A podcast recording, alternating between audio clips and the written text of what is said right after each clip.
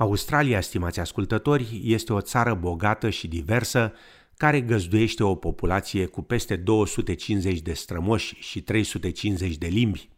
De la venirea la putere, noul guvern laburist și-a demonstrat dorința de a prezenta fața multiculturală a Australiei în relațiile sale cu restul omenirii.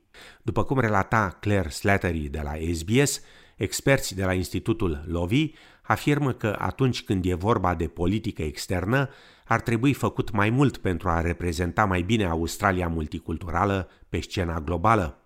Ministrul de externe al Australiei, Penny Wong, născută în Malaezia, e adesea celebrată drept un exemplu al succesului societății multiculturale din Australia.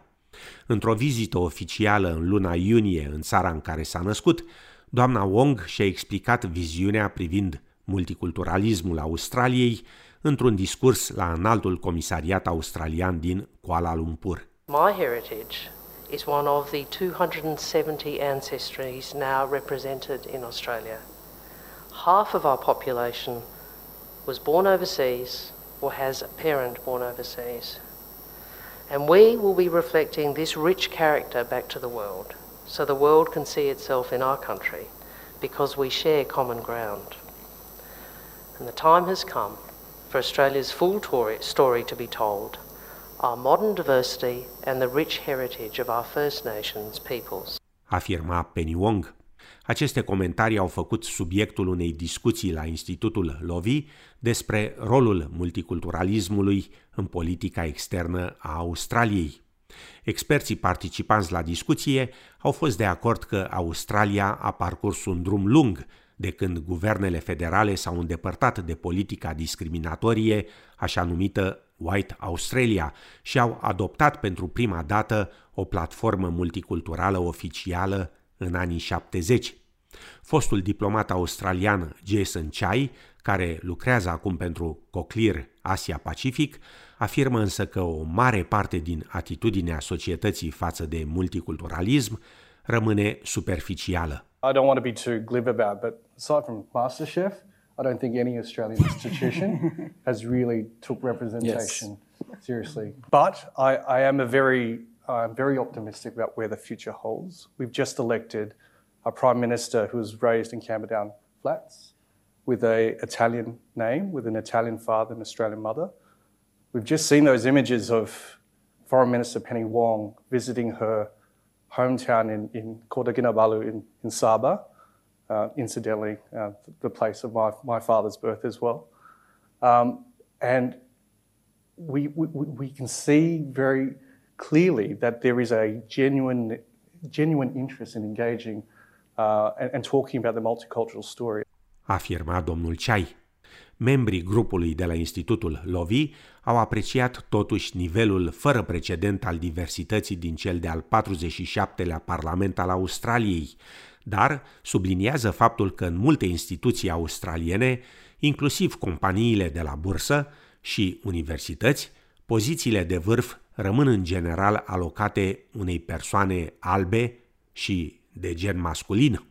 Profesorul Feti Mansuri este directorul fondator al Institutului Alfred Dickin pentru cetățenie și globalizare din cadrul Universității Dickin și afirmă că până când Australia nu se va schimba acasă, nu va reuși să proiecteze în lume imaginea de societate tolerantă și multiculturală pe care și-o dorește. And multicultural society is a very descriptive label. We are here diverse, ethnically, racially, religiously, whatever. But a multicultural state is a state that functions in a way that reflects the ethos of diversity. That is inclusion, respect, equitable, equitable mm-hmm. respect, which means respect for diversity in a way that allows people the space to, to operate uh, as, as different individuals.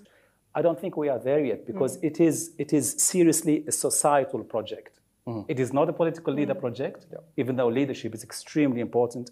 So, yes, we are making very, very slow progress mm. in terms of the demographic face of our parliament, mm. but no, the, the, the road is long and arduous, and I would add, requires very courageous leadership. Afirma profesor Mansuri. Melissa Phillips de la Universitatea Western Sydney afirmă că s-ar putea face mai mult pentru a implica comunitățile multiculturale din Australia în dezvoltarea politicii externe a țării.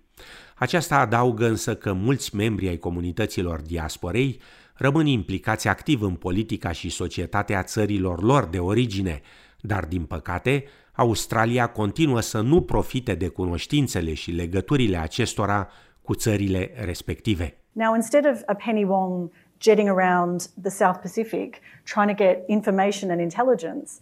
Here we go. We've got diaspora communities that are sitting there actively engaged, and, and they're an incredible source of information, advice, um, advocacy that we can tap into. So for, for me, um, it's there, it's happening. We are often slow to recognise the realities of our multicultural communities. And this is a huge asset of diasporas that we continue to just overlook. And as I said, we, we do so at our peril. Afirma doamna Phillips. Jason Chai a subliniat două domenii în care consideră că investițiile și atenția la detalii ar putea avea o mare influență asupra politicii externe. Primul domeniu ar fi îmbunătățirea legăturilor și angajamentului cu studenții internaționali, și a lăudat programele de schimb precum planul New Colombo, dar consideră că s-ar putea face mai mult acasă. We have international students coming coming here every day, and while it is very hard to engage with it, I think we should do we should put more effort into it and reflect this diversity and this inclusive and engaging kind of behavior with them. We don't need to read out lines to them about what Australia is. They live it. They live it every single day. And, and when, they, when they go back to their countries, they can be great ambassadors, great um, advocates for Australia when they go back to their home countries. Afirma Jason Chai. Al doilea domeniu ar fi promovarea personalului multicultural din cadrul Departamentului Afacerilor Externe și Comerțului, prescurtat DFAT. I think that there has been a, a marked shift in, in terms of um, appointing ambassadors who have uh, the skill sets in both terms of language, but then there's also people of cultural backgrounds which are now being represented overseas. The, the pool and depth of talent within DFAT is deep. Like, but the, the, uh, the ladder up is very, very narrow.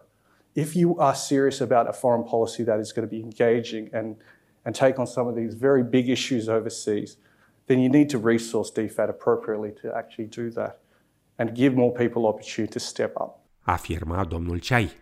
Experții de la Institutul Lovi au cerut de asemenea o finanțare mai bună a inițiativelor de guvernanță multiculturală, separat de alocarea de resurse pentru evenimente culturale și comunitare și ar vrea să vadă politica multiculturală mai bine consacrată în legislația australiană. Profesorul Feti Mansuri afirmă că majoritatea comunităților din diaspora sunt foarte diverse și că, deși a făcut lobby pentru înființarea unui act federal multicultural, acest lucru nu s-a întâmplat încă. Jason Chai afirmă însă că, în general, e optimist cu privire la direcția pe care Australia o ia către multiculturalism și a dat ca exemplu o recentă vizită a unor jurnaliști din Corea de Sud la Cochlear, în New South Wales, unde au cunoscut-o pe Erin, o fetiță surdă în vârstă de 9 ani, născută din părinți sud-coreeni care se află la studiu în Australia de Sud. Now, I think that's a really powerful point that Australia is different and is inclusive and, and gives these people a, a new opportunity in life. And when, when these journalists went back to, to South Korea, they wrote stories about Erin because, in a very subtle way, they were able to convey what, what Australia actually represents a fair go, um, that we don't leave anyone behind, that no matter where you're from, you, you'll be taken care of. Afirma în final fostul diplomat australian Jason Chai.